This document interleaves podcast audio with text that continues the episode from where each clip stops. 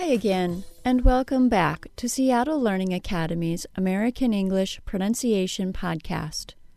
My name is Mandy, and this is our 157th episode. We've had a lot of people asking us to do a special podcast for French speakers lately, so here it is. The transcript page for this lesson is especially important because I'll add links there for all the lessons on pronunciation that can help you with these issues.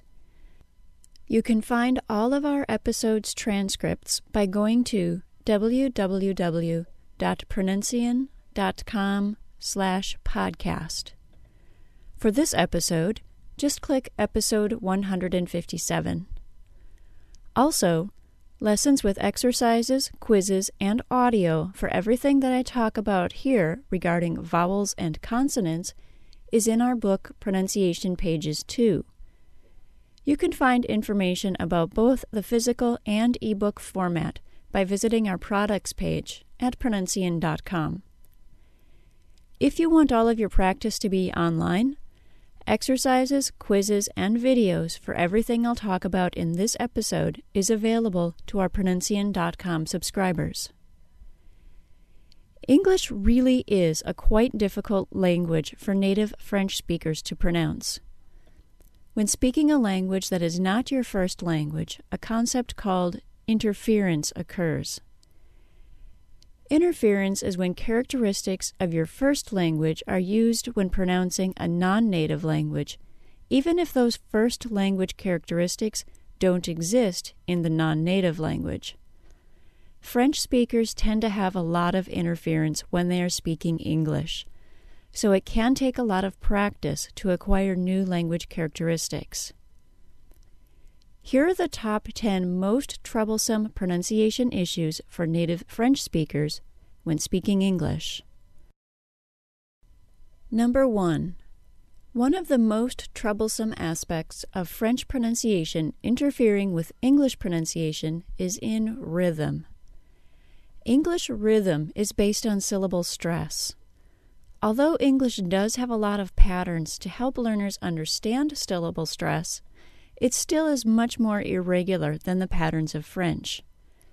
French speakers need to pay special attention to the suffix derived stress patterns of English.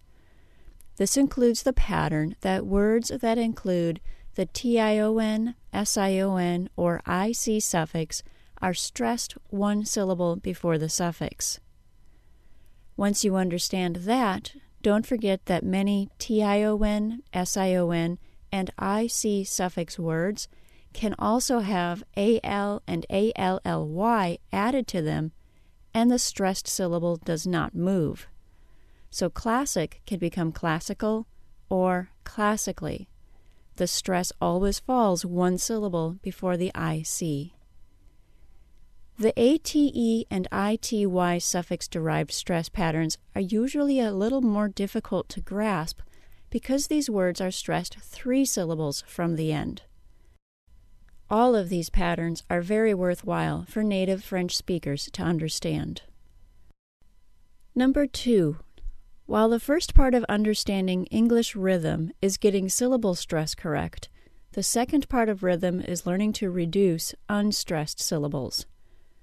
Sorry, French speakers, but this is also something that you tend to have a lot of trouble with. This means that you need to pay extra special attention to schwa as well as the syllabic consonants. Syllabic consonants include the syllabic N, syllabic L, and schwa plus R. There is no vowel sound in a syllable that has a syllabic consonant.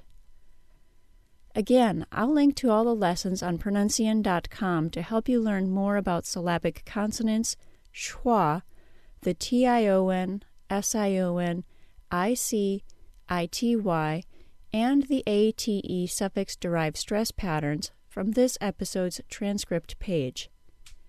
Enough about rhythm. Let's talk about vowel sounds. Number three, native French speakers substitute the short I sound with the long E sound. The short I sounds like I, and the long E sounds like E. This is the difference between the words still and steal and lick and leak. Number four, the short A is usually troublesome for native French speakers, especially if you've had a lot of British influence during your English language learning. The short A sounds like a and is in the words cat, fast, and class. Number five, native French speakers also have trouble differentiating between the other U, uh, as in put, and the OO sound, oo, as in soon. Some minimal pairs that can help with this issue are pull, pool, hood, hood. Hood is the contraction of who had or who would, and look, Luke. Luke is the name, L U K E. Number six. Finally, the AW sound, aw, can also cause problems for native French speakers. Be careful with words like the following boss, dog, lost. It is also good if you can differentiate between the AW sound, aw, and the short O sound, ah. Notice the difference between the words caught, cot, and stalk, stock. Now switching to consonants. Number seven. Native French speakers have trouble with both the voiced and unvoiced TH sounds. Most other languages that have problems with these sounds substitute the D sound for the voiced TH. So then is pronounced den, and the T sound for the unvoiced TH. So think is pronounced tink.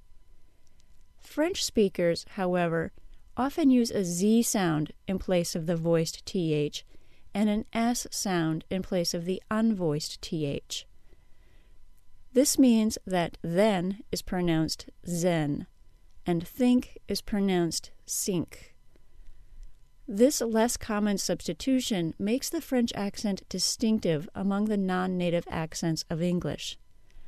Also, since it is not a common substitution, it can fatigue your listener a bit more since they need to use more effort to translate the sound into the appropriate word.